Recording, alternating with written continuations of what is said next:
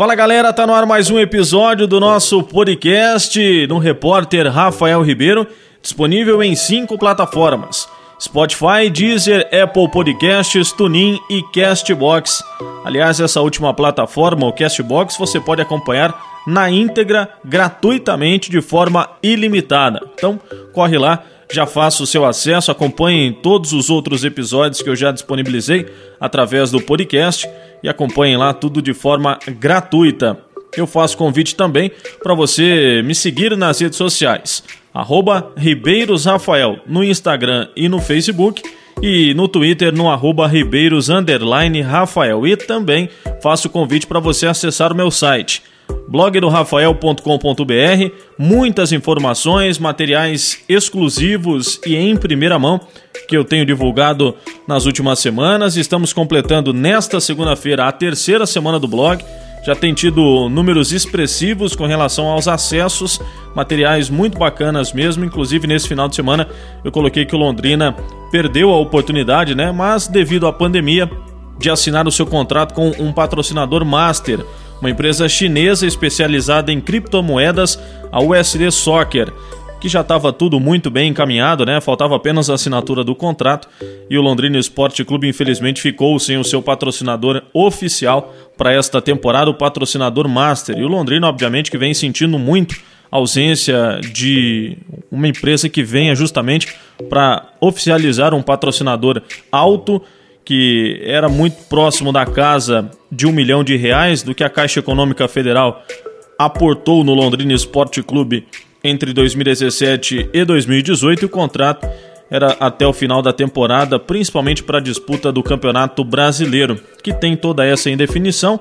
Eu coloquei uma matéria com relação a isso também, da derrota do Londrina na última quinta-feira, lá no STJD, na terceira Câmara Disciplinar, onde Londrina foi goleado por 4 a 1, resultado que absolveu o Brasil de Pelotas de todas as denúncias de atrasos salariais referentes à Série B do Campeonato Brasileiro do ano passado. Londrina pretende recorrer dessa decisão na Justiça e obviamente que a gente vai acompanhando com relação a isso. Antes até da gente começar esse bate-papo tão bacana em mais um episódio aqui no podcast é com relação ao volante Júlio Rush, que encaminha a sua saída do Londrina Esporte Clube rumo ao Clube do Remo, time tradicional do Brasil, lá do Pará, e essa negociação já vem em andamento. Deve ser mais um jogador a deixar o Londrina Esporte Clube após o término do Campeonato Paranaense, pelo menos nessa paralisação devido à pandemia do novo coronavírus. Lembrando que Vitor Luiz, Igor Miranda, Anderson Carvalho, Rafael Assis, Denner, Thiago Henrique e o Ellison, como não tinham interesse da continuidade pelo Londrina Esporte Clube para que os atletas ficassem na agremiação, todos já foram liberados com o encerramento dos seus contratos. Diante disso, outro que deve estar também confirmando a sua saída é o zagueiro Augusto, que pode representar o Esporte Clube Juventude na Série B do Campeonato Brasileiro. Todas essas informações você acompanha lá no meu site blogdorafael.com.br.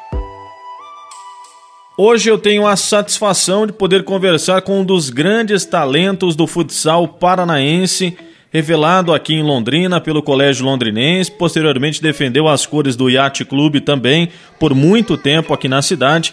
Tive a oportunidade de trabalhar com ele em 2016 e em 2018, quando eu fui supervisor do Yacht Clube de Londrina na disputa do Campeonato Paranaense da Chave Bronze nos dois anos e também nas equipes Sub-20 e Sub-18 que disputaram o Campeonato Paranaense, Jogos da Juventude e também a Taça Brasil de Clubes lá em 2016, quando Londrina foi campeão. Conosco, o promissor goleiro Felipe Melo, natural de Londrina e que hoje defende as cores do Foz Cataratas Futsal, atual bicampeão paranaense. E aí, Melo, como é que estão as coisas? Prazer falar contigo. Fala, Rafa, tudo bem?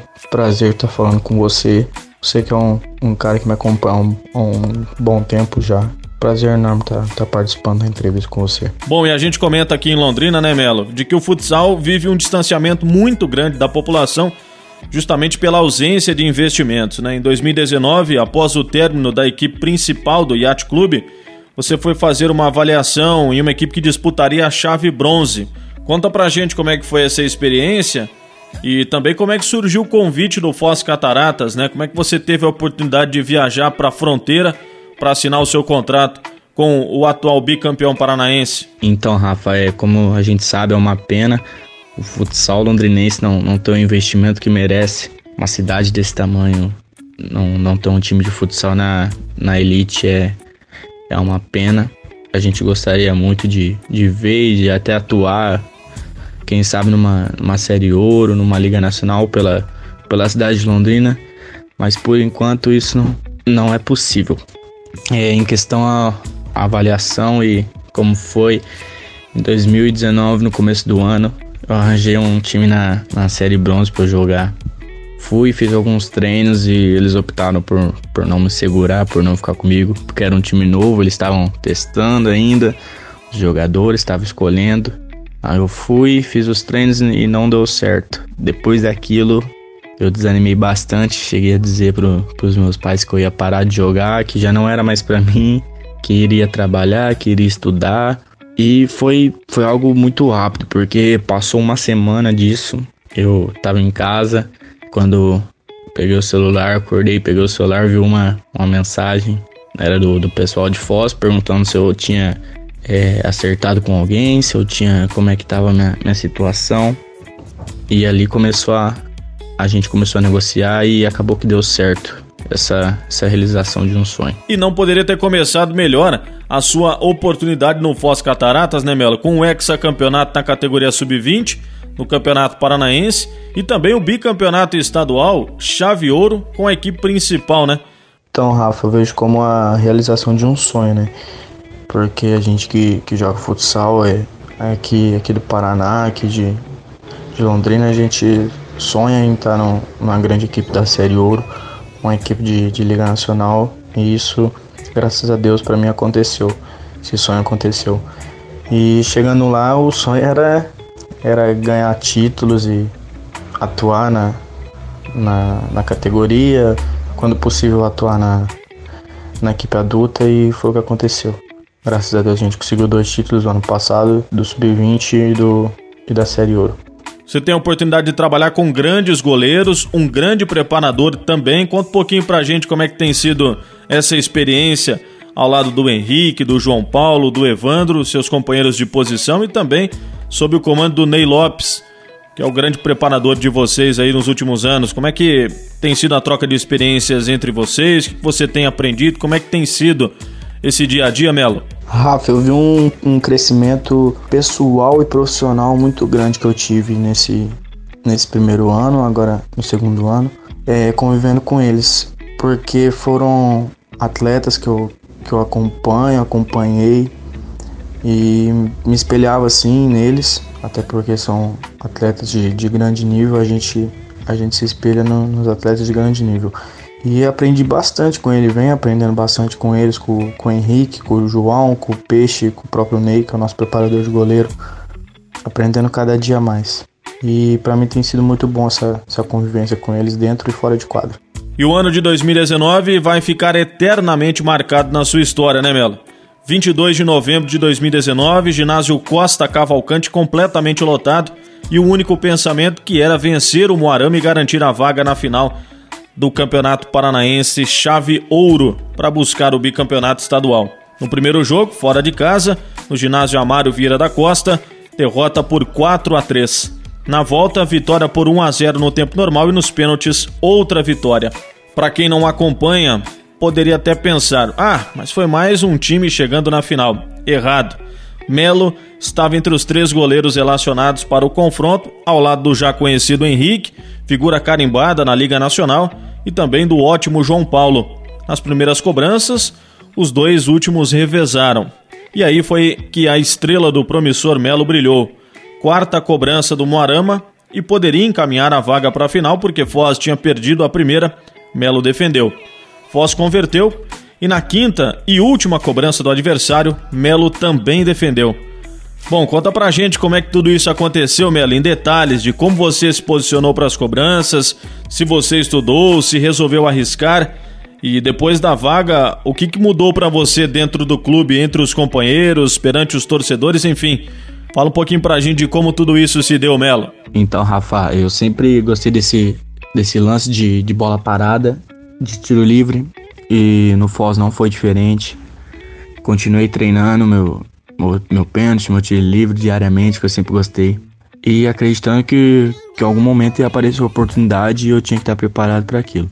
E em questão a, a semifinal, na semana do, do jogo, do segundo jogo, a gente treinou bastante pênalti, bastante mesmo. De manhã, de tarde a gente treinava pênalti.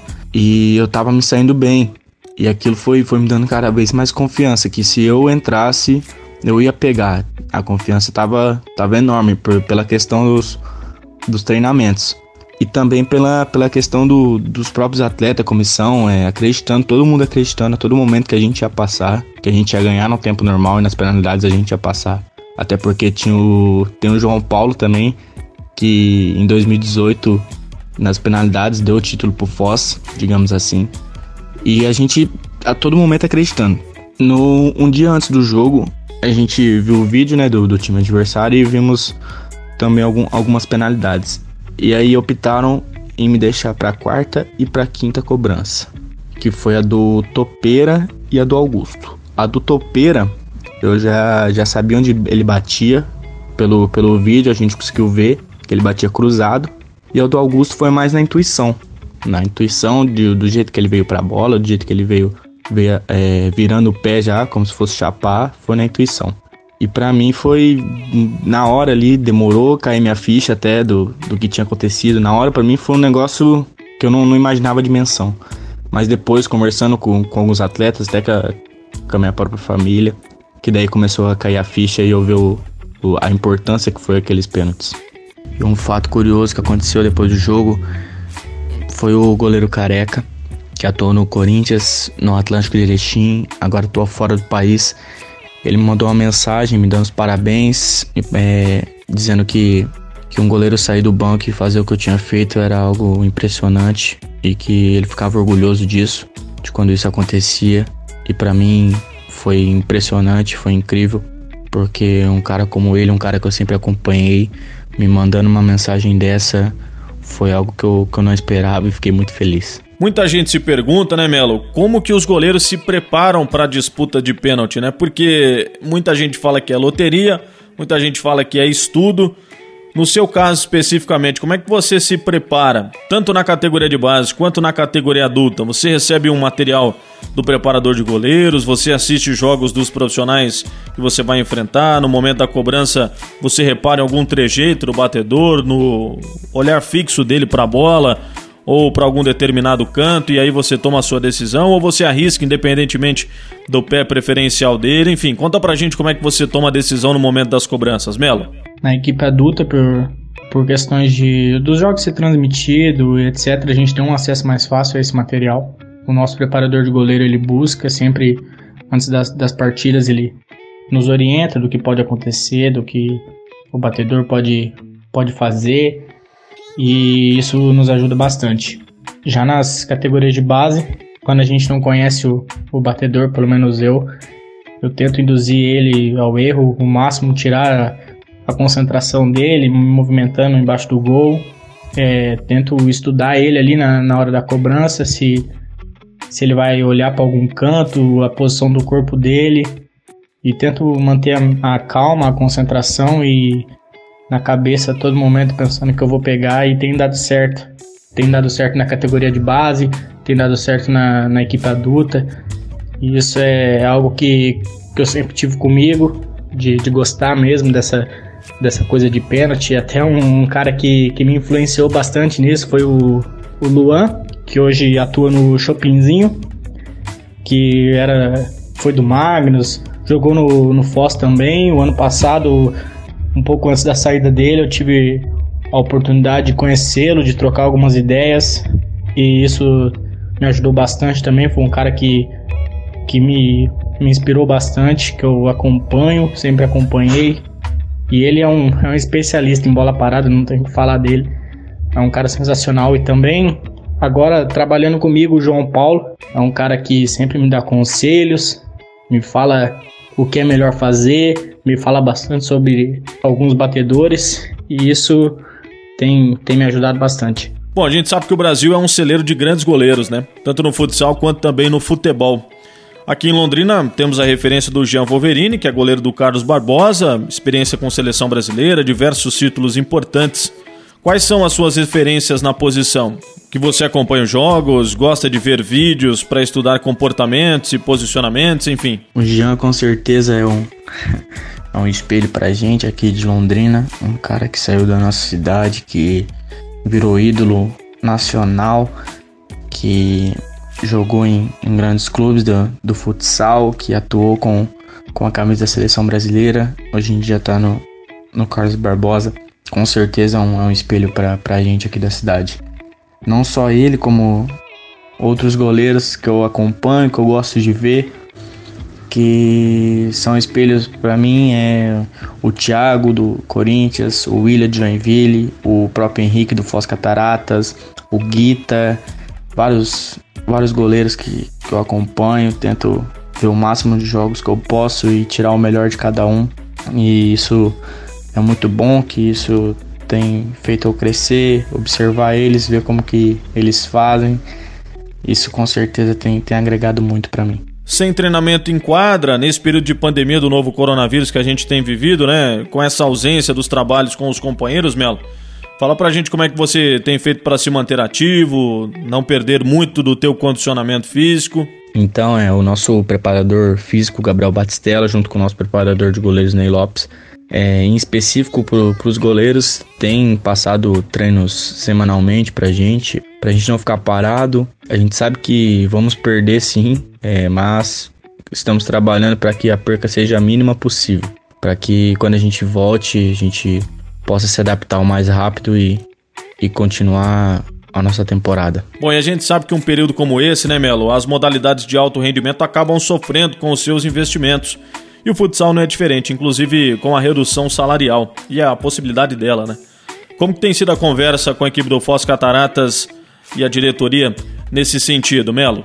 Então, Rafa, como poucas pessoas sabem, né, o, o futsal depende do, do patrocinador e com fábricas fechadas, com parques fechados, fica tudo muito difícil para todos, porque a renda cai, é claro, e isso, isso complica bastante.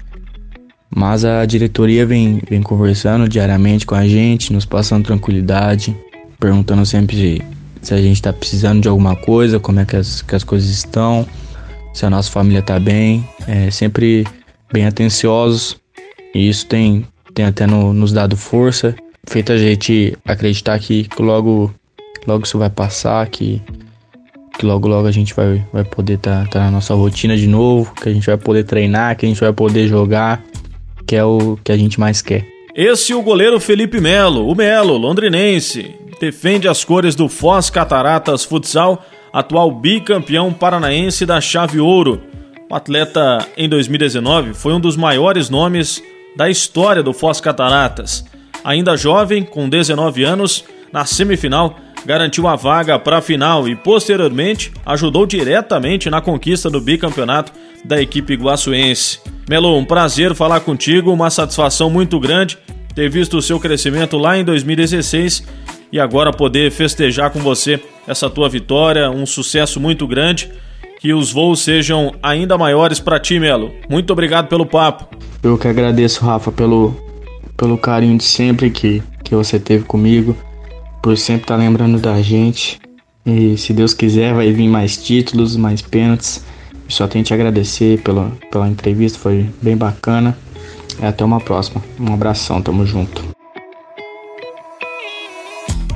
Valeu, grande Melo. Um papo muito bacana mesmo. Um jovem promissor do futsal londrinense que já está defendendo as cores de um gigante paranaense, a equipe do Foz Cataratas, que tem um investimento muito alto, vem montando equipes qualificadíssimas nos últimos anos e é um menino muito promissor que tem aí um futuro brilhante pela frente. Por que não seguir os passos aí do Jean Wolverine, já consagrado goleiro no futsal brasileiro, defende as cores do Carlos Barbosa, é natural de Cambé, mas desde criança reside em Londrina com seus familiares e hoje ganhou o Brasil aí, é um dos melhores goleiros na atualidade. Muitos o colocam entre primeiro e segundo colocado dos melhores goleiros aí do futsal brasileiro. Todo sucesso do mundo pro Melo, que a equipe do Foz, em retomando as atividades após esse período de pandemia possa brigar agora por o tricampeonato e que ele, por que não, brigue também a vaga titular no gol